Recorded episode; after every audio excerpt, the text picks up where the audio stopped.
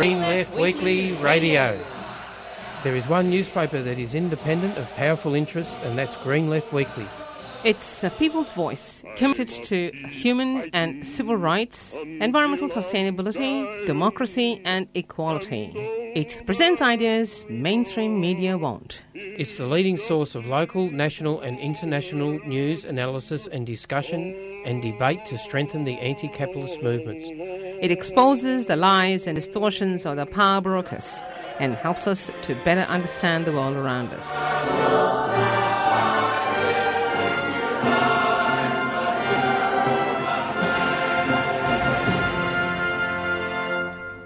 Good morning, listeners. You're listening to Green Left Weekly Radio. Um, it's uh, 7 a.m. Um, and yeah, we've got another program packed of you know anti-capitalist, um, feminist, and socialist news. Um, but before we, I guess, we start, um, just like to acknowledge that 3CR today is being broadcast to you um, from the Wurundjeri land of the Kulin Nation, um, and I'd like to pay my respect um, to elders past and present, especially any um, Aboriginal people who may be listening to the program today. that this always was, always will be Aboriginal land, and that sovereignty was never ceded. I guess in terms of what we got coming up um, for the program, um, we've got two recordings. Um, if though those who have been listening to the previous Breakfast programs from Wednesday to Thursday, um, they will pl- uh, they have been playing um, recordings from um, this event that happened in all well, I think early last week or this week called Decolonizing Stories, featuring, you know, um, people of color and, you know, talking about their kind of experiences and of oppression and so on. Um, so we'll be playing the third part of that um, throughout the program, and we have um, two recordings to play, um, one from Samwa Saburi um, and the other from Candy Bowers. and I'll give a brief kind of introduction to both of them before, well, before I play each individual recording. I guess it's 7A at the start of the program, it's probably be good to talk about some of the major kind of political developments that have um, happened in the past week, and actually quite a lot has what happened. um, in fact, it, yeah, things seem to be moving very fast, although not necessarily very fast in like a progressive direction, but it just seems to be more like there just appears to be lots of scandals around certain politicians. Um, it's been this is the one week anniversary of Scott Morrison being our new Prime Minister. Yay. And um, something I just want to kind of briefly comment about Scott Morrison is there seems to be this uh, interesting kind of sense of irony um, that I've just kind of noticed, and this sort of insistence, and I've just noticed it on the so- on his social media pages, um, this current insistence that um, he constantly speaks to the Australian people or to people um, um, in saying that he is on our side. Um, in fact, there was the first sort of lie he kind of said.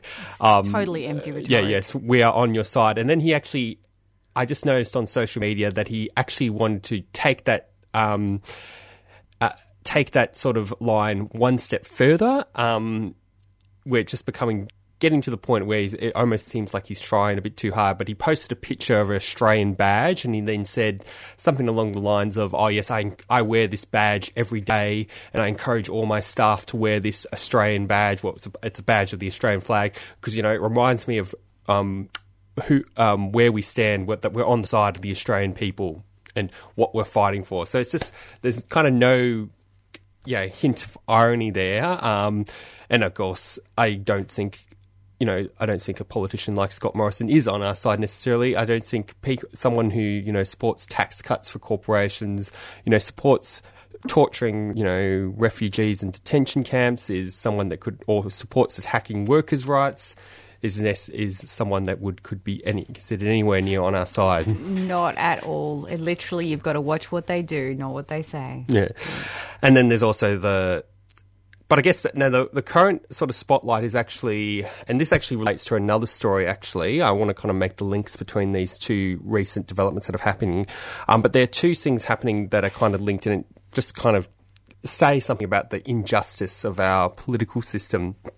And as the first thing, um, there is a bit of a scandal around Peter Dutton right now, um, especially around um, it's been alleged, um, and there seems to be some evidence pointing to it, um, that he used his ministerial powers to let this Fre- to prevent this French au pair being uh, from being deported to the country um, on behalf of a boss in the AFL. Now, for listeners that don't know, um, I didn't even know what an au pair was until until I go. It's probably because I'm part of the working class. Um, but an au pair is basically, I think, you could probably describe it as a sort of a servant for a very rich person, like a, A sort of- nanny, basically. a nanny, basically. And so Peter Dutton is, um, it's basically been all over the media that, um, you know, forget all this sort of things about whether he's constitutionally been able, uh, able to sit in the parliament and, um, it is quite clear that, no, he has misused his powers um, to prevent a French au pair from being deported, and there's apparently uh, um, another, story flow, case. another case floating around of a Spanish um, couple or Span- or someone from Spain who was a au pair, and um, I mean, I don't. I don't agree um, with the idea that anyone should be deported from this country, um, but I think it's a very gross hypocrisy. Um, the same Peter Dutton, um, who's not willing to let you know children out of detention camps, is willing to deport you know refugees back to their um, Who home- have an absolutely good, good cause to be here, a Yeah. human rights cause. or to human rights here, cause yeah. be here. Um, I think it's absolute hypocrisy that he'd use his ministerial powers. You know, it just shows that this political system is you know you know linked geared towards you know. If you're rich, if you're serving the interests of the rich, we'll definitely allow you to stay. But if you're not, we'll just deport you. And it's not it's not what you know, it's who you know. So these people called up favours and there was a misuse of, of his discretionary um, decisions. I believe in one of those cases it was actually against his department um, recommendation as well. So there's that too. I mean, there's an immense hypocrisy. Um, but this whole uh, basically we're going to give uh, preference to people who are now I don't know what ethnicity these people were, but I'm gonna I'm gonna sort of go out on a limb and say they probably weren't brown. Yes. Um, and look, uh, what can we say? Uh, It's absolute hypocrisy. There's no there's no doubt about it. And this man won't even let people in with good human rights um, uh, reasons to be here to flee their countries, and children children won't, he won't let in. Yeah, and um, and he's also willing to deport existing refugees, uh, especially refugees that are being unjustly um, dep- um, deported. Um, so this is just yeah, it just sort of it just says some a lot about our immigration system, how you know geared our system, uh, you know. Um, our immigration system is, you know, towards sort of white supremacy, towards um, towards the rich and the powerful. It's just Absolutely. These things always have to be highlighted as well. We have to keep this pressure up and just show the hypocrisy. Yeah. And now going on to another case of immigration, um, the famous kind of whistleblower, um, Chelsea Manning, is due on a speaking tour um, in Australia within um, due to start on Sunday. Um, but there is. Um, but the um, but the Department of Immigration have flagged um, that there will likely, and it's looking 100% likely, unless there's um, an intervention from the government on this matter, um, that Chelsea Manning um, might be refused a visa to speak here on character grounds. And of course, the, le- the legalistic kind of argument really is the fact that she had served a criminal sentence, but of course she was paroled um, by the by the previous president of the United States, um, Obama. Um, but I think there, there's something to highlight here.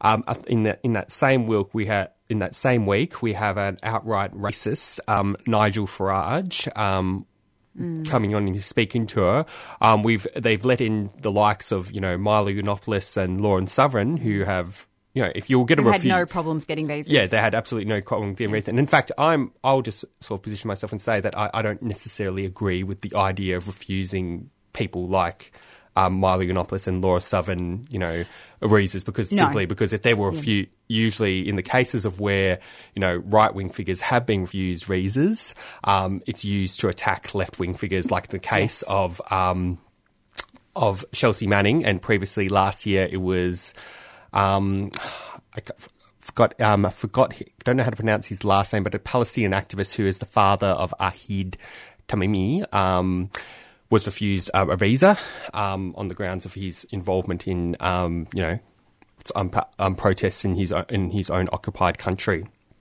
Palestine. So they, that's uh, that's sort of where our kind of position for. But I think there is it is worth highlighting the kind of gross hypocrisy from our government, um, and of course. When it comes to cases like Laura Southern and Milo Yiannopoulos, they don't just let them into the country; they give them a red carpet welcome. In fact, these figures with you know outright racist, you know sexist, homophobic, and racist views um, who are, who are actually uh, consorting with, you know, outright far the far right, um, are allowed uh, basically allowed to come in, you know, our parliament, you know, to get huge platforms, they get huge media platforms, mm-hmm. um, and you know, and to, to refuse a, you know, a, a, heroic person like, you know, Chelsea Manning is just, it just, it just shows the gross kind of hypocrisy. Um, so I actually encourage um, listeners to actually. So I actually think in this case a petition would definitely help. There's a lot of online petitions that are worth signing. In fact, there's a, a Amnesty International petition. I think that should definitely be signed. Um, you know, to show, you know, the, um, to show, to demonstrate to the Australian government that we do want, we want Chelsea Manning should be allowed to speak here. Um, and of course, in the interest of everyone who's paid money for, to see tickets, of course, I'm sure they will likely be refunded um, when this all is made official. But you know, she has yeah. a right to uh, speak here, especially since she has played a role of being a whistleblower against injustice. Uh, contact your local MP, talk about it with your friends and family, make noise about this because it's a definite, it's an issue that we need to address because this is going to happen again in the future um, with these sorts of people coming into our country. Mm. And yeah, so I think that just kind of reflects, um, you know, the kind of yeah, definitely reflects the sort of gross hypocrisy of our immigration system, um, and especially if um, Nigel Farage is going to be given the um, the green light to um, to come here. Now, um, next thing I kind of wanted to talk about is I think that's I think we just might play. I'll play a quick. Um, I'll play a quick song actually for now, um, and then we might move on to playing the first recording from Decolonizing Stories. Right, you're listening to Green Left um, Weekly Radio. That was Sister Girls Oriefa. And um, yes, so it's um, 7.16 a.m. Um, and um, we're going to be playing, um, as advertised um, earlier, we're going to be playing a uh, recording from Decolonizing Stories, the part three of recordings. And so the recording we're going to be playing is Samah Sabawi. and to tell you a bit about Sa- Sawama Sabai, who has actually been a kind of regular guest on 3CR programs, um, is a award-winning playwright, author, and poet. Her critically acclaimed play "Tales of a City by the Sea" was selected for the 2016 Victorian Certificate of Education Drama Playlist. Um, won two Drama Victoria Awards for Best um, New Australian publication and best performance for VCE, um, and was nominated for the best independent production at the Green Room Awards. And she is also a very active um, Palestinian activist um, for um, the, the, struggle for Palestine. Um, so I'll be playing. I'll play. We'll be playing the recording of that for the next fifteen minutes, and then we'll be coming back um, to you with some news from the latest Green Left Weekly. My name is Samah Sabawi. I'm a writer. I was born in Gaza, in Palestine, just after the Six Day War, at a time that was the most horrific uh, in my family's life. Um, it was a time when my home city, Gaza, fell under Israeli occupation, and my family was forced into exile forever, not to be allowed the right to return. The year of my birth um, has forever become known as the year of Naksa, um, an Arabic word which means the relapse or the setback. And so every year, with my birthday, we mark another year in exile. So, in the middle of all of this sadness um, and terrible environment that I was born, my parents decided to name me Samah. It's an Arabic word meaning forgiveness and it was also the name of a very popular song at the time. The song goes, Aslis Samah Tabbail Milah. Forgiveness is a virtue of good people. Lucky are those who are able to forgive. You see, songs, poetry, stories, and oral testimonies, they are the fundamental building blocks of our lives. and of our culture of resistance to colonization. And so, my first poem, and I will be giving you a few poems today, and they will be kind of interweaved with me talking, so bear with me. Um, so, this one is about the environment in which I grew up. It's called Verses and Spices. Growing up, my father's poems ran through my blood, my veins like blood, a necessary life ingredient, a rhythm that kept my heart pumping. Growing up, my mother's cooking warmed my soul. Her spices penetrated every fiber of my being. My Palestinian identity was shaped by food and poetry, by a feast of will and hope, by an assortment of words that were carefully arranged on our kitchen table and succulent flavors that lingered in our hearts. But of late, my father's poems seem to come out broken. Fatigue has crept into the mind of a man who has waited for too long. Of late, the aroma of my mother's spices no longer lingers in the air a sense of aging, a touch of despair. Like many of their generation, time is running out, and they are still trapped in the physical distance, so far away from home, strangers to the land on which they tread. I look beneath my feet. I too stand in a vast land of aspirations not fulfilled, dreams not accomplished, desires relentless, unforgotten. Sometimes I am confronted by the deplorable display of inhumanity that has forced millions away from their home and has kept them from returning. So I hold on to my identity and I write poetry. And I pray that its rhythm will keep my children's hearts pumping I bring out the spices and I carefully measure my cumin, my cardamom, my sumac, and my cinnamon. I want to fill the air with a defiant aroma that will nourish my children's soul and remind them where we come from. I write and I cook and I create a Palestinian feast of delicious verses for all the parents who have waited for too long I write and I cook, and I hope that my pen doesn't dry out and that my spices will linger for a while longer until I satisfy my hunger for justice. When we migrated to Australia, no one told us that we would be the settlers in someone else's land, a colonized people colonizing. And in my university years, when I marched against apartheid South Africa, no one told me that apartheid would become the reality in my homeland. And when I learned about the claim of terra nullius, Australia was nobody's land, apparently, I thought of how Palestinians were told for decades that they did not exist, and that Palestine was a land without a people, for a people without a land. And as the words of our colonizers and their actions try to erase us, we must use our words to affirm our identity and our struggles. But as all of the presenters here would tell you today, it's not an easy task to do to share our stories within the public sphere. There are those who try to silence you.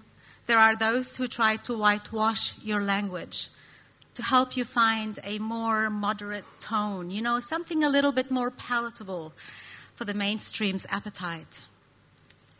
This poem is for those people, those good doers, who are always trying to tell me to tone down because my language is too strong. The poem is called Words. I've been down this road before. Someone tries to teach me how to use words that can open doors. Offering me tips in communication. Instead of saying apartheid, try a system of segregation. Downplay the Nakba and focus more on the occupation. And If you're writing a statement, be sure you start each paragraph with clear support for the two state solution and don't forget to end it with a Hamas condemnation. Words. I stand dispossessed. No congressmen around me, no statesmen surround me, no lobby to breathe hellfire, no media eager to appease, no three ring circus of intellectual jesters, academic clowns, and policy experts who truly do not see the big elephant in the tent. No legal acrobat stands for me on a thin rope of decency. No politicians juggle oppression and human rights on my behalf. No trips to boost careers for MPs and their wives. No movies, no radio broadcasts, no myths, no lies, no Hasbarites, no army, no country, not even one leader to believe in. All I have are my words to tell my story my voice to demand justice, and you're telling me my language is too strong.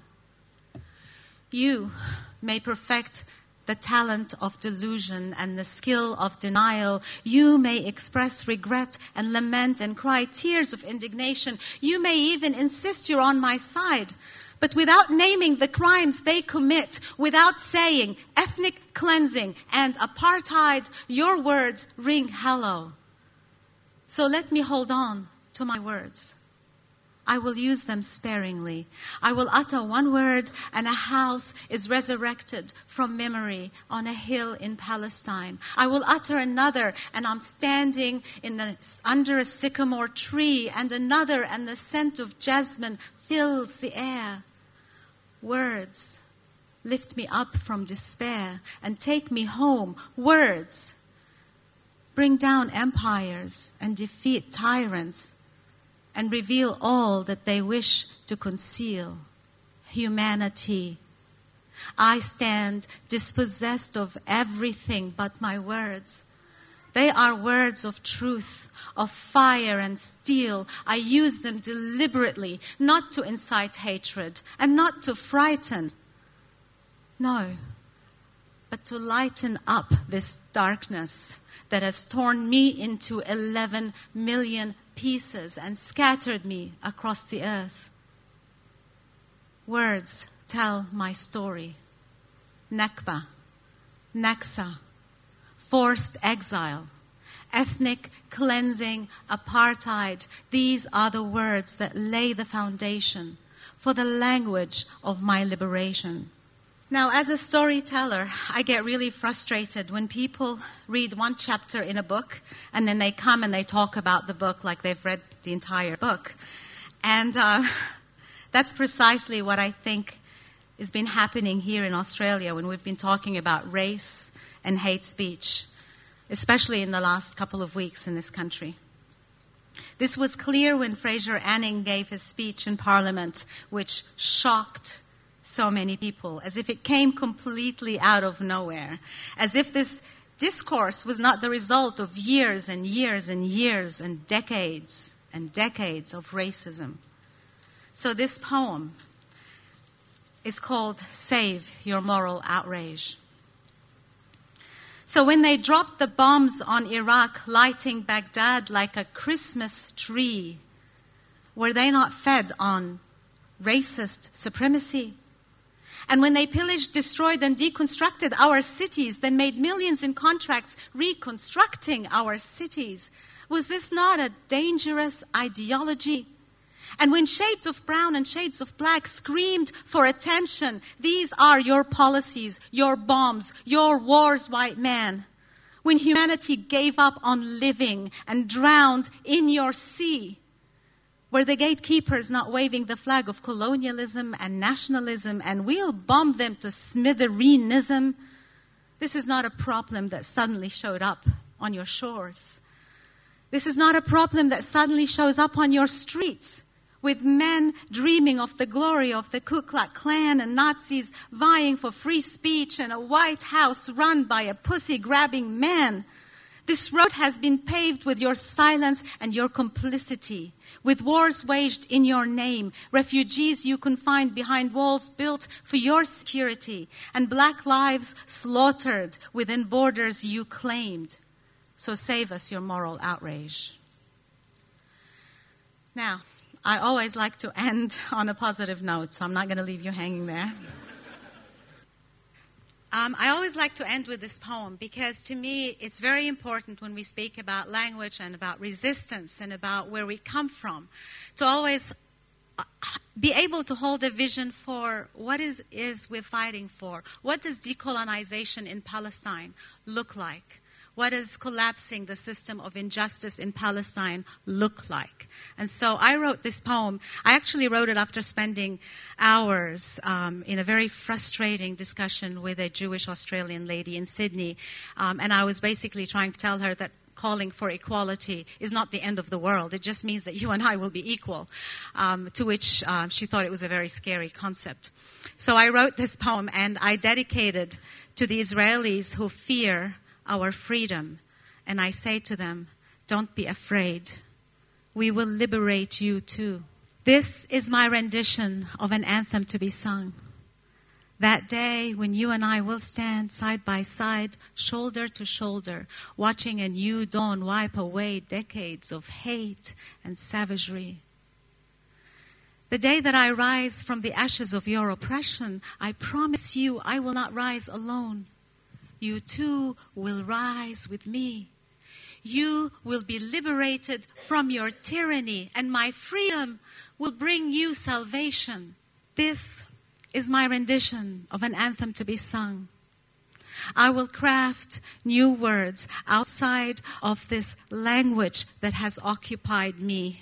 Your words are like your walls. They encroach on my humanity. I am more than demography.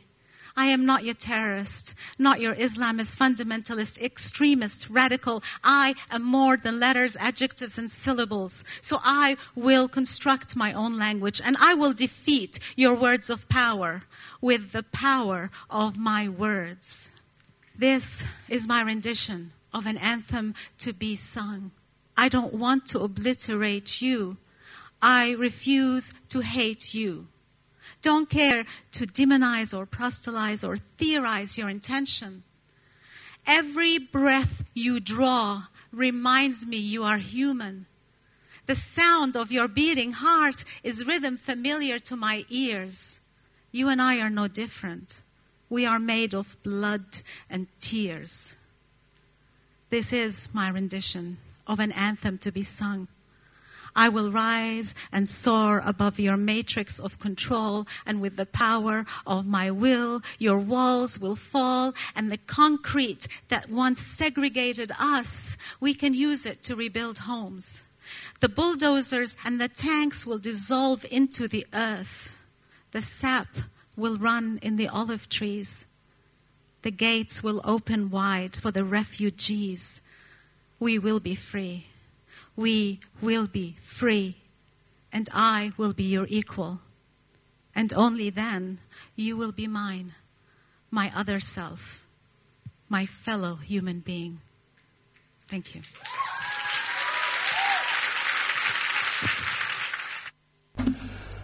Right, that was um, Sawa um, Sabawi, um, uh, pre-recording um, of her talk that she um, spoke at um, Decolonizing Stories, which was a free event that happened sometime in August. I think it was this week or last week. All right. Um, so it is um, 7.33 a.m. Um, she might just, for now, might just play the quick um, midtro, which we actually should play more often for, of our program, and then we'll move on to some news from um, Green Left Weekly.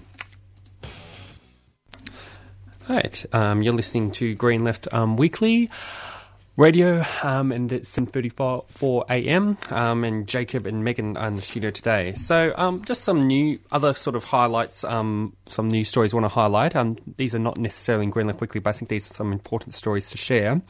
Um, next Thursday, this is a bit pretty also sounds pretty terrible. On next Thursday, September the sixth, um, Melbourne's uni- um, Melbourne's La Trobe University will hold a talk by so-called sex expert uh, Bettina Arndt, who is declaring that the university rape crisis um, is a myth, um, which I guess is a bit of a contradiction of you know one of the key findings of the um, Australian Human Rights Commission's 2017 National Report on Sexual Assault at Australian Universities. And you know, um, you know, Arndt her interpretation of that study was, you know, who and when she was quite a minority in this, said, you know, claiming it was good news because it actually showed that hardly any rape and um, is happening and only a lot of unwanted staring, which I think is. I guess um, pretty ridiculous, um, but of course the status uh, the stats tell a different story. You know, of thirty nine hundred thirty um, 30,000 over 30,000 students at 39 Australian u- universities surveyed by the AHRC. 1.6% have had been report, uh, had been sexually assaulted in a university setting, compared to just 0.0.92% of the average population, which is alarming in itself, given Australia has one of the highest rates of reported sexual assault in the world. And of course, that means that you know the kind of statistics that means that young women at, at universities are 17 more times more likely to be sexually assaulted than those in the general population. And I think Bettina doesn't particularly want to have a look at the statistics. Mm-hmm. By the way, she's a long-term columnist, uh, columnist who um, has had these sorts of views for quite a yeah, time. So she's actually been yeah. So the, the the base of the story is she's going to be speaking at the La Trobe University. She was actually in, from what I remember, she was um, she was going to be speaking. Might have been speaking in an official capacity, um, but basically she is going to be hosted by the Liberal Party um, club at La Trobe University, which I think just says something about the Liberal Party. And in fact, their justification is that you know freedom of speech. Um, but of course, it seems to be there's no consideration to um, to say a woman like Sienna Brown, who has been who's spoken in opposition to this, uh, as someone who has previously experienced sexual assault on at La Trobe University and has also had experience of you know harassment and um, harassment by men, men during multiple times during her years of study. And you know she's um, she's arguing that you know Brown um, um, no, no, no. Um, she believes that allowing Arndt to speak makes her campus feel even less, you know, um, space. You know, this event is a consequence. She says here, this event is a consequence of disturbing findings about the levels of harassment and assault at uni, and of course, it seeks to discredit and counter those um, findings. And of course, she also says that, you know, the words themselves have impact too. Besides acting to embolden men who don't want to take responsibility for their actions, they also attack survivors. To suffer an assault and then be told you are the problem, that's a huge issue. It's nothing short of da- dangerous. And so that's really, that's the substance of what um, Bettina Arndt is promoting. She's promoting a kind of anti kind of feminist agenda. Um, the fact that she's been host, the only way she's been has a platform to speak is the fact that she's been hosted by the Liberal Party club at La Trobe is even uh, more outrageous in itself. And, you know, I think um, the, the university, um, just on the whole issue of freedom of speech, the university um, actually cancelled, initially cancelled um, you know, Arndt's event, but for back flipping and deciding to let it go ahead and name freedom of speech. And of course, you know, you know, their justification is while Arndt is do not represent those of La Trobe. She is not coming as a guest to the university, but at the invitation of a student group. Permitting her to express views does not diminish our commitment to implementing the recommendations of the Respect Now Always report. And of course, Arndt has been long criticised, you know, for her victim blaming views of sexual assault. She has written about the difference between apparently actual rape and date rape, and says the majority of you know university sexual assault tales are actually just he said she said sto- um, stories revolving around sexual consent, which is just incredibly problematic in itself. Um, so there will actually there will actually be a protest organised. Um, um, out, um, a counter protest at, at a talk. So they'll be happening at 11 a.m. Um, at the La Trobe University. Um, basically, I think it will be taking place where her talk is going to be taking place. So um, listen, listeners who may be at La Trobe University, just um, search probably the details of where where her talk is, um, and then there'll be will be a counter protest um, organised. So they'll be happening at 11 a.m. Um, next Thursday. Um, so, yeah, that's uh, just uh, something that's happening at uh, La Trobe University. Um, the next kind of thing I want to talk about is his going on to international politics. Um, and this is uh, this is basically um, Theresa May, who's uh, who's the Prime Minister of Britain, um, made an interesting trip, made a trip to South Africa, and she was actually um, questioned um, by a journalist called Michael Crick, and he did he made some really good questions, and I think it it, it just um, in in light of kind of the smears that have been put for against um, Jeremy Corbyn, um, the Labor leader, of being an anti-Semite um, for you know his stance on Palestine. Um, it is quite the he basically um, you know asked Theresa May you know what what did you what did you do to um, to stand against apartheid in uh, in South Africa during the 1980s? And you know, she basically Theresa May basically said, "Well, I didn't attend any protests, of course, um, but you have to I but you have to look at what the United the United Kingdom government did." Okay, so what yes. did the United Kingdom um, government did in the UK? Well, the Prime Minister was Margaret Thatcher, and she was basically calling for um, for Nelson Mandela to be hung. Or and alleging he was a terrorist. Alleging he was a terrorist. Um, the same uh, the contemporaries of Theresa May, David Cameron and Boris Johnson, were part of the um, University Club of Conservative Students, whatever it is, um, in um, the UK, and they were also making hang, hang um, Nelson Mandela um, t-shirts. So it's it's completely it's completely hypocritical um, that Theresa May you know tries to claim that she had any she stood up against but the reality is she support she stood and supported apartheid in South yeah. Africa and did absolutely nothing to um, to oppose it whereas Jeremy Corbyn um, the Labor leader um, you know, he was he was on the picket lines as part of all the anti-apartheid process and did everything in his power to oppose it. And just, um, um, I'd just like to point out, like Michael Crick really put the screws on her um, with questioning. But this is a really disturbing trend with um, conservative politics. So when they're on the wrong side of history, later on, it's very, very important for them to downplay that they were. And this is a common theme. And Theresa May is downplaying that she was on the wrong side of history. Mm. Yeah. and um, I think in this article, um, it sort of said that you know it was that interview was kind of you know um, absolute you know hypocrisy because in her interview with Michael um, Crick, you know, Theresa May praised Nelson Mandela's calm and statesman-like approach to fighting inju- injustice, conveniently forgetting that it was you know, that, it, you know, basically trying to de-radicalise Nelson Mandela. And of course, you know, Theresa May, as it sort of said here in this article in The Independent, Theresa May's visit to Robben Island is an insult to everyone who participated in the movement against apartheid. Perhaps she should have stuck um, to dancing. In hindsight, it's marginally less embarrassing than the scrutiny display of a lack of historical awareness or insight. Um, and, and, I guess um, speaking of kind of like you know white um, washing um, politicians. Um, John McCain um, recently passed away, and now I'm, I'm not going to sort of you know celebrate his death or anything, or say that you know obviously all my no, best wishes to the to the family idea. affected.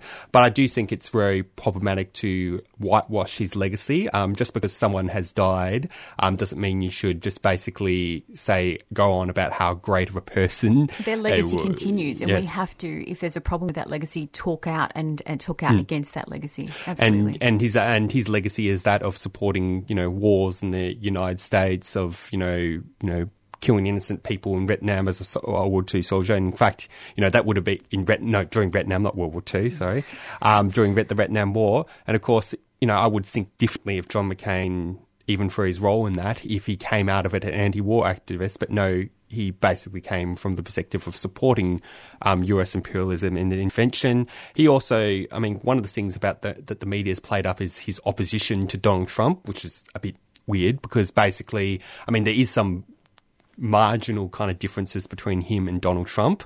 Um, but the reality is he's voted um, as a senator in the United States, he's voted 80% of the time with Donald Trump. So, yeah, all these kind of things, uh, I think this kind of whitewashing of the legacy of um, of John McCain, I think, is very problematic. And I think, you know, deaf shouldn't actually protect you, shield you from political criticism, especially if you're a public figure. And there was this uh, similar kind of line um, being put forward when um, Margaret Thatcher died several years ago, where there was a deliberate attempt to whitewash her legacy of, you know, basically, you know, Margaret Thatcher destroyed the lives of many mining communities and workers. And her legacy has lived on for many, many, many years. And Absolutely. and and the the main thing that the mainstream media could say about her is that she was a strong woman. Or it's like, yeah, so uh, I think that though all those kind of narratives of, of these establishment figures, especially public figures who you know made who who supported you know attack the attack attacks on working people and made many people's lives miserable, should be com- constantly critiqued. Um, now I've got pass it on to Me- Megan because she has a few stories uh, from Green Left Weekly that she would like to sort of share. Yes. Um, so the latest Green Left Weekly has a, an a article entitled "Corporate Tax Cuts Defeated for Now" by Jim McIlroy. And basically, amid the chaos of the Libs bill, the coalition government's signature plan um, to cut biz- big business uh, tax rate from 30 to 25 percent uh, for companies with a turnover of above 50 million has been blocked in the Senate. The vote was 30 to 36. Now, I'd just like to point out um, that in uh, just uh, until 1988, uh, the uh, corporate tax rate um, was 49 percent. So we've gone from 49 percent to 30%, and now they want to reduce it to 25%. And there's a lot of people who've had, um, you know, opinions on this. Now, basically, the gist of the article is that tax taxing corporate uh, entities is how we gain money for infrastructure, we gain money for health, we gain money for a whole bunch of services that benefit our communities and benefit um, people. Now, if you take a look at the big four banks, um, so their profit in the 2017 to 2018 financial year, this is four banks, $44.26 billion. That's their profit. And what we're looking at, or what the government's looking at, sorry, is to take down their um, tax rate from 30 to 25%. Um, so, yeah, there's. Um, there's a few people who've had some something to say about that. So Ben o- Oquist, who's executive director of the progressive think tank, the Australia Institute, which has been campaigning against the whole tax cut package, um, welcomed the Senate's decision. He said this is a good outcome for Australia, it's a good economic outcome, it's a good budget outcome, and it's good for Australia's long term revenue base and the services and infrastructure it can fund. He said there was no connection between company tax cuts and a jobs bonanza and higher economic growth and the government's mantra. The economic case, as well as the political case for large company tax cuts, has collapsed. The dividend from additional public infrastructure and government services like education far exceeds, we're talking far exceeds, any potential benefit from cutting um, uh, company tax. Now, um, now, there's a couple of other people who've said, um, have had their comments. Now, Susan Price, who's a national co convenor of the Socialist Alliance and candidate for the seat of Parramatta in New South Wales um, in the New South Wales election next March, said the coalition's tax cut plan was a gift to the corporate rich, and we know this. Um, we think there's there has to be a radical transformation of the tax system. Price said it must force big business, big businesses, and the super rich to pay tax um, because currently, unfortunately, lower income people shoulder the larger burden of tax, which is just absolutely ridiculous. Um, so yeah, we support a steeply progressive taxation system, which big in which big companies and the super rich are made to pay.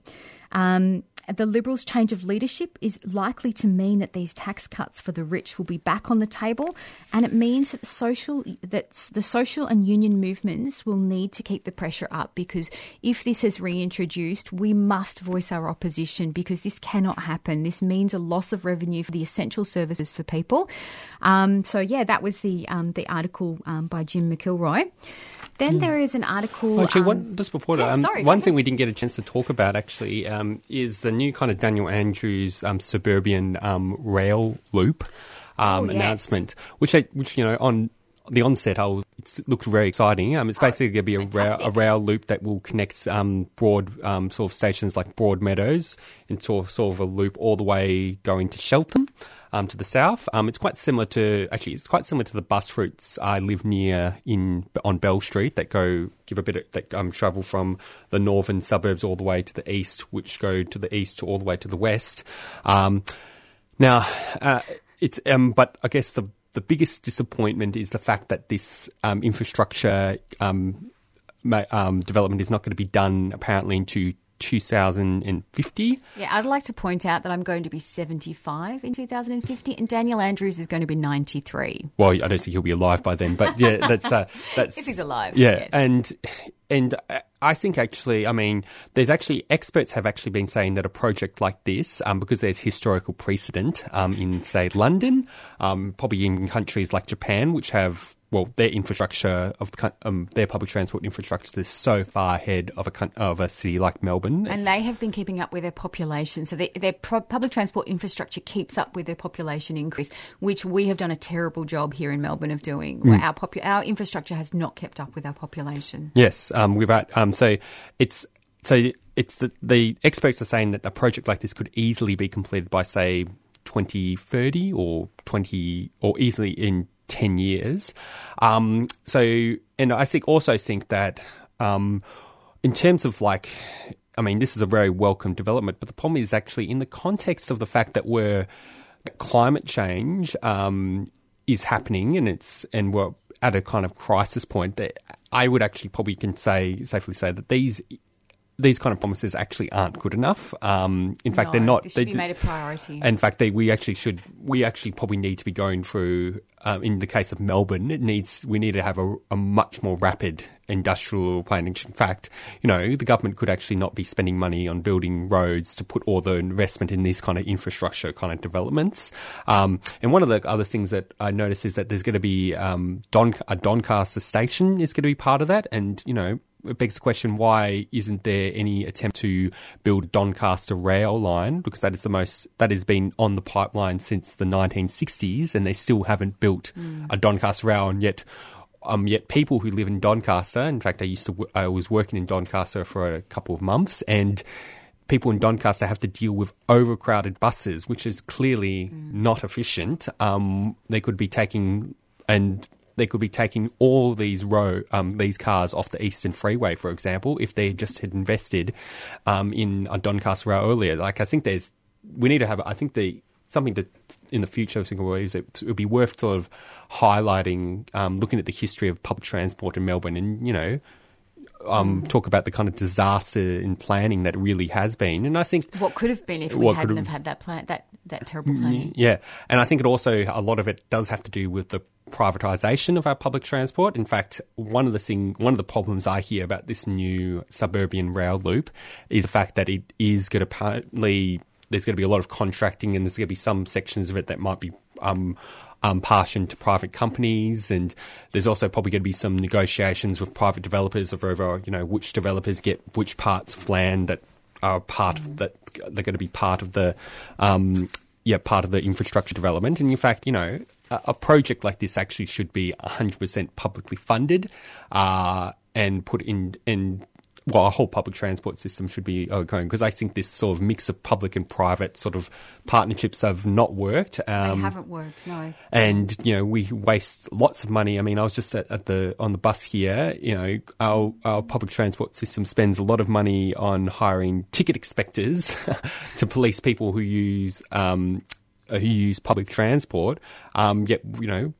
That money could could probably be spent on actually improving the infrastructure of the public transport, making more frequent trains, and probably public transport could be made free because there's a, a strong case to be made um, that public transport being free, um, the costs would eventually pay for itself, um, simply because you wouldn't have to spend all this money on ticketing machines, Yeah. etc.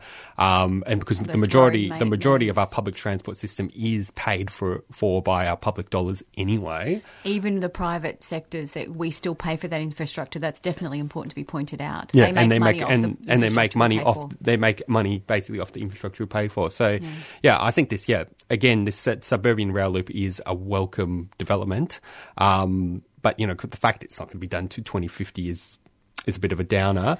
Look, and Um, I think uh, it has to be said, this is pork barreling at its finest. They're saying if we get elected, we will implement this. Oh yeah. So what's going to happen if the Liberals get elected? Well, what well what's going to happen is we probably won't get a project like this until 2070, and I'll have to be cynical there. But if we have not made any, if by 2070 we don't have things like 100% renewables, um, we haven't replaced all our coal mines with solar thermal far, um, um, plants. If, if, if, if these basic, if there hasn't been serious kind of uh, efforts into remodeling our infrastructure, city infrastructure to be, you know, um, uh, to be in the 21st century to actually address the, the climate crisis we're in, um, then by 2071 we'll probably will be having we'll probably have much bigger problems So to deal many more problems. problems to deal with. Um, and it's prob- and then then just waiting for this infrastructure development to be um, to be implemented. So yeah, that's um, that's sort of what a bit of a um, critique of the policy, and also again um,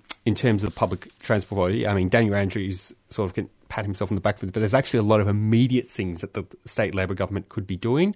Um, they could be investing money into improving the singling of all the all the stations. Um, there could also be there could be also attempts to actually. Um, I mean, they're doing this for the Cranbourne line. They could um, split the tracks up for. Um, for the upfield line to make line more to make it. more frequent trains. In fact, that's been a way overdue um, development. Um, Decades overdue. Decades that's my train line. yeah, and uh, and I mean, it's not good enough that we uh, that um, passengers have to rely on the on the on the tram lines because I think the main reason why they the upfield lines neglected is because you're, there's the existing Route 19, Route 16, and Route 96 And unfortunately, lines. during peak hour, they are massively um, overcrowded Yeah, to the point you can't even get on some trams in peak hour. Okay, so um, Megan has to go in five minutes. So I'll give you five minutes to finish up Yes. one last article. No problem. So this is uh, one of the latest articles on the Green Left Weekly website. Um, it's written by Sam Wainwright, who is a socials counsellor in, I believe, WA. Is that correct? Yes. yes. So it's um, basically about. Uh, France's environment, environment minister Nicolas Hulot, who has announced um, that he is uh, during live radio, mind you, and that he's uh, uh, resigning after 15 months in the role of environment minister. Uh, he's com- parting companies, uh, parting company with uh, President Emmanuel Macron. He said, I don't want to lie to myself anymore. I don't want to create the illusion that my presence in the government means we're up to the challenges, and so I've decided to quit the government. Now, without saying capitalism, Hulot blamed the market led productivist logic behind the government's strategy, commenting, we're going, to, we're going to a great effort to sustain the economic model responsible for all this climate chaos. Now, this is a brave man, and we need to have more people speaking up about this because our current economic model is the reason why we have such a problem with climate change and climate chaos. Uh, Hulot, who had a career in television, is one of France's best known environmentalists. In 2011, he had a tilt at being the Greens presidential candidate, uh, coming second in that party's pre selection process. Uh, he was courted by three um, French presidents, including Jacques Chirac, Nicolas Sarkozy, and Frank- Francois Hollande, who all offered him pos- the position of environment minister. And it was quite a coup for Macron um, when Hulot accepted the role of uh, Minister of Ecological and Inclusive Transition. It was designed to give the impression that the new administration was serious about climate change and other environmental issues. Now, just my interjection here how can we be serious about uh, environmental issues when we're not changing the very system that has caused these issues? But Hulot was um, allowed a few symbolic and important wins, but it was always clear the new government would not go to the heart of the ecological crisis and attack the logic of capitalism. In particular, Hulot had to acquiesce to Macron on issues such as greenhouse gas reduction targets and nuclear power. There's been plenty of speculation that it might get too much uh, for the new minister, but no suggestion he quit on a live interview without first telling the president. Hulot expressed a strange but sincere naivety about the bind he'd gotten himself in. He criticised the gulf between the government's rhetoric and its deeds, the power of the industrial lobbies, and the short term approach of the government, which, mind you, is, is pretty much the short term approach of every government um, you know, in, in the world at the moment. Um, despite blaming the economic model for the climate crisis, when asked why serious action was not being taken, had no answer, seemingly unable to grasp the vice like grip that the big corporations have um, over government, and still insisting on his friendship for Macron. Nonetheless, Hulot's decision is a huge blow for Macron. His government has far, so far toughed out a wave of strikes and protests against its plans for the deregulation, uh, for deregulation, cutbacks, and privatisation, protected by a thumping majority in the National Assembly. But Wonderboy Macron's approval rating has dropped from 65% straight after his election in May 2017 to 40% today. Now, for social movements and unions fighting Macron's neoliberal program, this weakening of his executive could not come at a better time. Furthermore, it pushes the deadly seriousness of the ecological crisis and the fundamental inability of capitalism to resolve the problem at the centre of French politics, and I would suggest at the centre of most politics globally.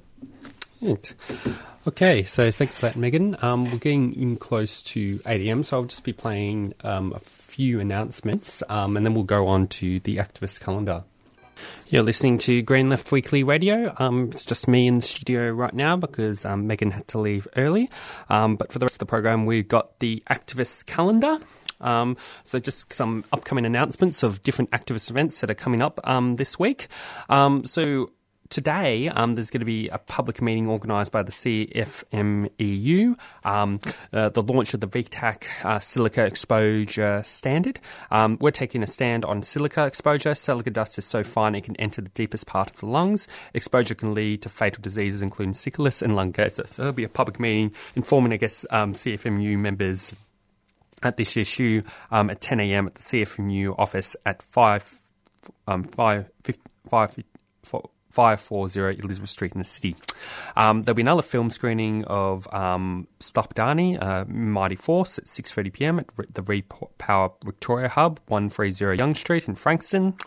Um, on Sunday, September the 2nd, um, there'll be a comedy um, night, Keeping the Bastards Honest, um, topical pol- political comedy on the first Sunday of each month, and they'll be at 5pm at the Brunswick Green. Um, in, t- in on Tuesday, September the fourth, um, there'll be a rally for redress, um, stand with the stolen generations, uh, a protest hosted by uh, Greens MP Lydia Thorpe, um, and so they'll be happening at nine twenty a.m. outside the Parliament of Victoria at Spring Street in Melbourne. Following that, there will also be a protest, detective hunt for Matthew Guy's missing climate change policy. Despite the fact that Victoria has an election in little over three months, opposition leader Matthew Guy and the Victorian Liberal Liberal Party have failed to present a plan to rein in emissions and protect the community from climate change impacts. Um, so they'll be at 12 noon at the Parliament. Um, yep, 12, 12 p.m. at September the 4th at the Parliament House. Um, happening on next Thursday, um, there'll be, I think, a pro. There'll be a protest organised by the ASU. Um, I just need to figure out an in defence of community mental health. Um, let me quickly get the details for that. Yep, so, so there'll be a rally to save. Sorry, just let me quickly get this. There's a, but the next Thursday there is a rally to save community mental health, and it's going to be happening. Okay, here I've got the details. So next Thursday on the sixth of September from nine thirty a.m. to ten a.m. Um, outside outside Daniel Andrews' office at One Treasury Place. Um, um, there'll be a demand to to um, there'll be demand um, to put to save community mental health put forward by the ASU. And they, um, the ASU are campaign, um, they called on the government to provide immediate interim funding to community mental health services for a period of three years and a commitment to invest in developing a long term plan for community mental health in Victoria. So they'll be happening at Thursday, the 6th of September at 9.30am at 1 Treasury Place. Um, on Friday um, at 6 there'll be a number of events happening. Um, there'll be a protest against Nigel Farage um, happening at I think 7 p.m. out the outside the Crown Casino or 6 p.m. Um, but there'll also be uh, there's also a rally called by Friends of the Earth 350.org um, about climate action um, as part of the week of the, Day of Climate, um, the Day of Climate from the 7th to the 8th of September. Um, so they'll be happening at, um, Federa- at Federation Square at 6 p.m. on Friday, the 7th of September. And I think anyone who's sort of um, standing up for climate action and wants, and wants to build the climate movement should definitely uh, attend that protest.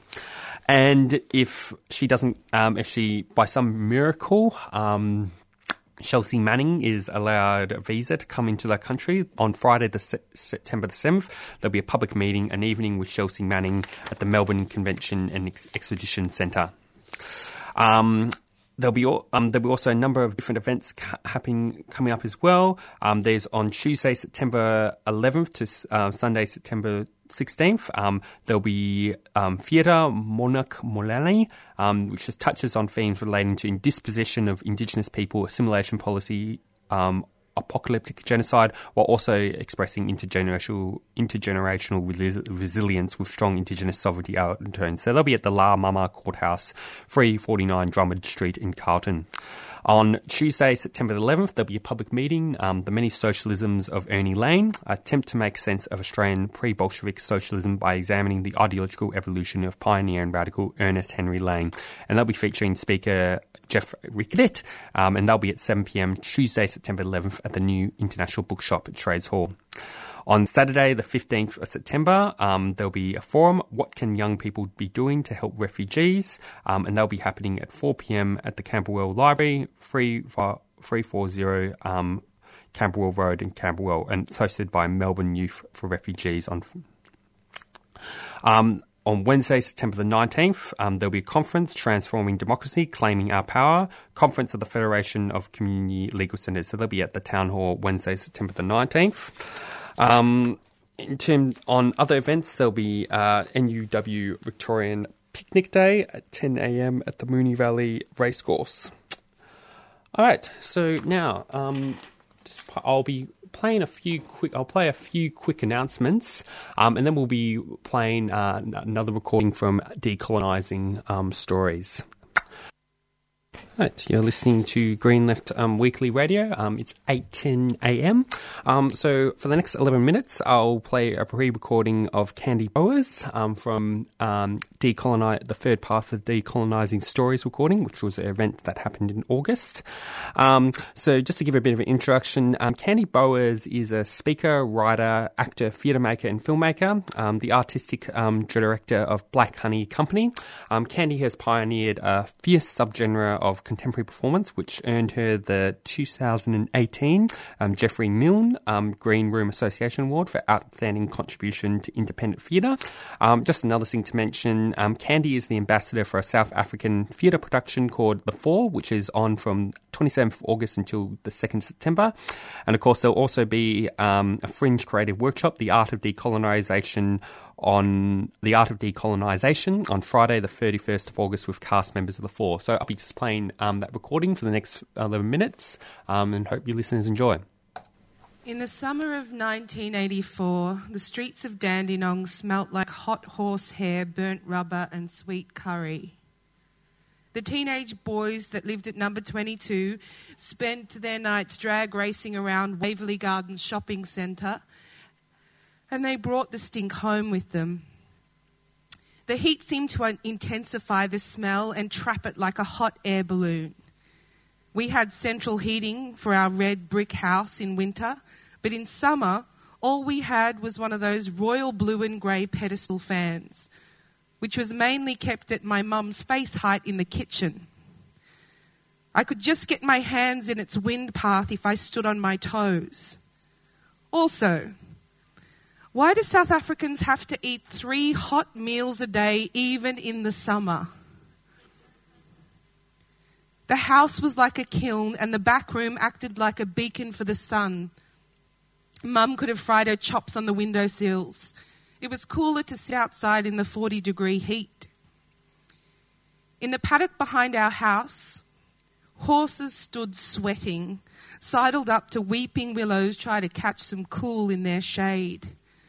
My sisters and I watched from the swing set. Clammy, fat thighs sticking to the hard plastic seats like Milky Bars left in your pocket too long. We'd eaten a whole box of home brand icy poles between the three of us, and by lunchtime, there was no way we were going to exercise off that cold, angry sugar.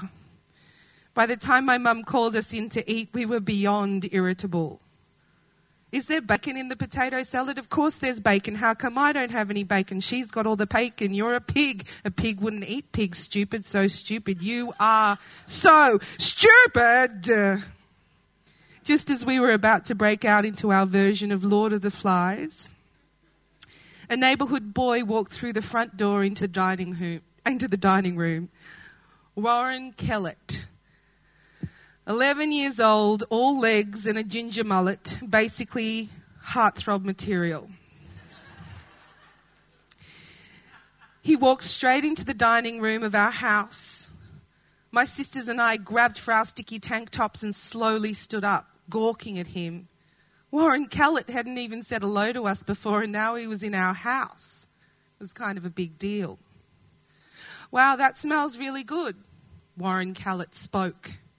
Mum poked her head out of the kitchen. Oh, hello, Darren, Stephen, Kevin. What's your name again?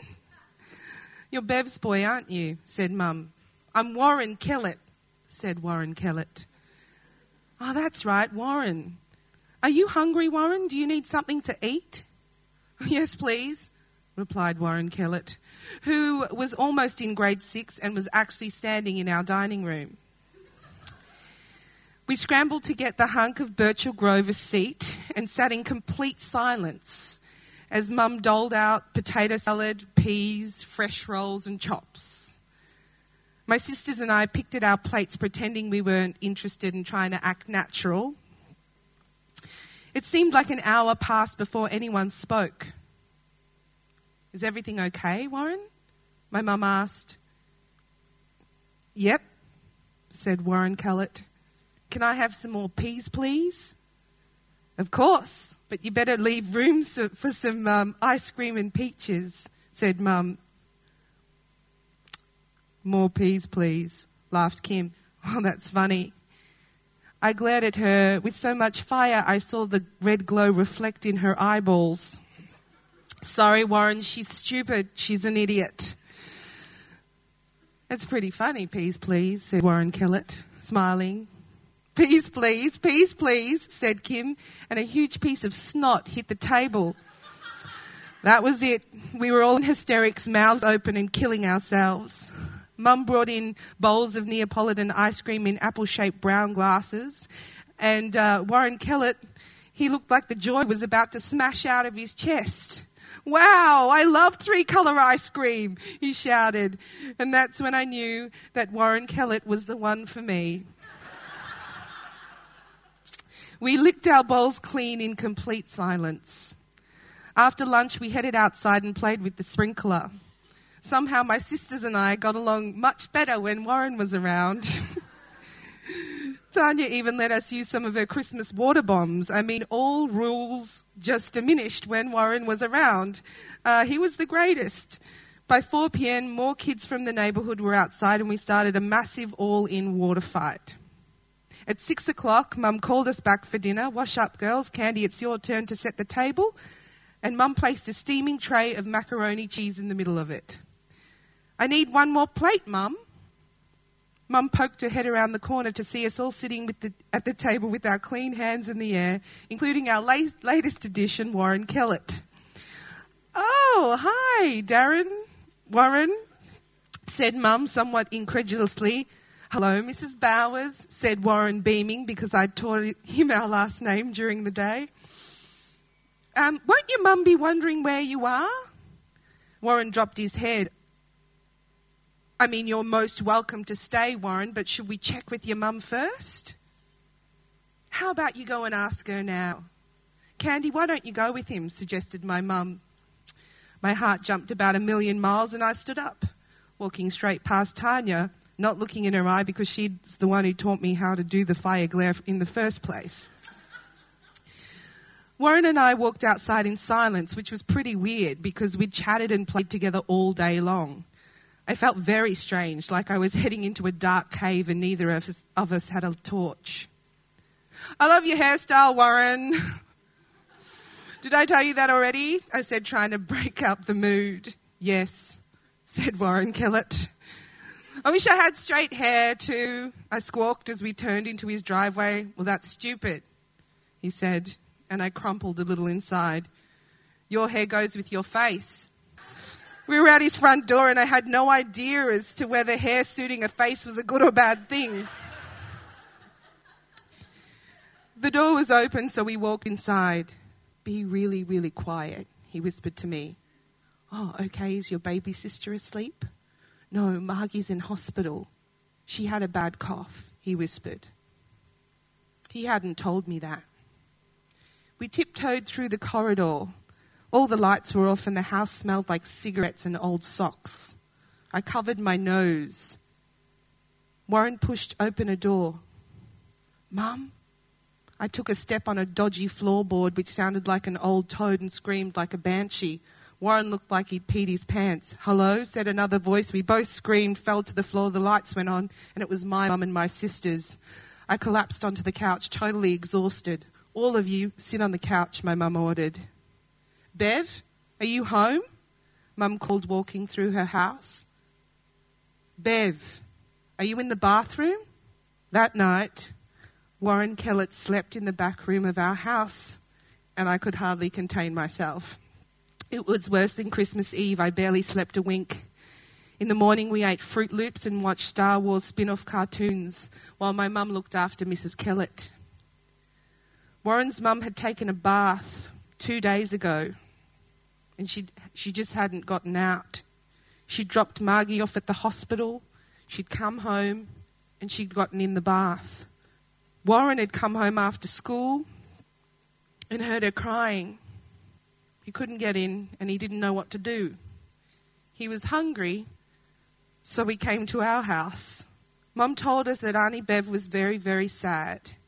She said she was sad because Margie was sick again and she felt like her whole world was caving in on her. Mum said she could relate to that. Our mum had followed our dad to Australia on the promise of a brighter life away from the dangers and hardships of apartheid South Africa. Almost as soon as she arrived, she realised that our dad wasn't doing so well. He had night terrors. One time, she caught him in the car in the garage. My sister told me he's trying to gas himself. Dad went to the hospital a lot. He was a light skinned South African man and apartheid had totally ruined him. Annie Bev and Mum was inseparable for a while. And Auntie Bev didn't leave our back room so much. Luckily, they had three more pedestal fans so we could all survive our living room. We lived between both houses and we got to look after Margie and Warren a lot. Most people would have thought that Mum and Auntie Bev wouldn't have had that much in common, mum being South African and the Kelletts, Kelletts being vintage bogan, as Tanya used to say. Sometimes people stared at us in the shops when Warren and Margie were with us because they couldn't work out how my mum had so many different coloured kids. Warren taught Margie how to call my mum mum just to mess with the stuck up snobs. Margie's in her late 40s now, and she still calls my mum on her birthday to say thank you. I always know when mum's talking to Margie because she has this particular twinkle in, twinkle in her eye. Hello, mum, Margie always says. Hello, my child, my mum says to her. How's your mother? Which probably sounds very odd to everybody else. My mother grew up under apartheid a system of oppression and segregation. She wasn't allowed to buy clothes, to eat ice creams inside stores, to do ballet, to share her home or her classroom with people who weren't the same shade of skin as her. She wasn't allowed to look white people in the eye. When I asked her how she ended up fostering so many vintage Bogan children, how she became so close to a vintage bogan single mother like Auntie Bev, she answered, Well, it wasn't, and it isn't against the law to be friends. Thank you. Hey, that was Candy Bowers um, from her talk at um, Decolonising Stories, and so that finishes up um, the last part of all the kind of different talks and um, that happened at that event. Um, so um, we have it's eight twenty three a.m. I might just finish up um, the program with a, just a few different stories. Um, just uh, wanted to report on that on August. Uh, 29th, um, there was actually a rally. Um, of delivery drivers and unionists, um, which was organised by the Transport Workers Union and On Demand Workers Australia. And, you know, the quote um, wage theft is rife in the food delivery industry, which includes um, the likes of companies like Foodora. Um, the action demanded that the federal government puts in place a safety net to ensure riders from all companies and guaranteed minimum wage entitlements.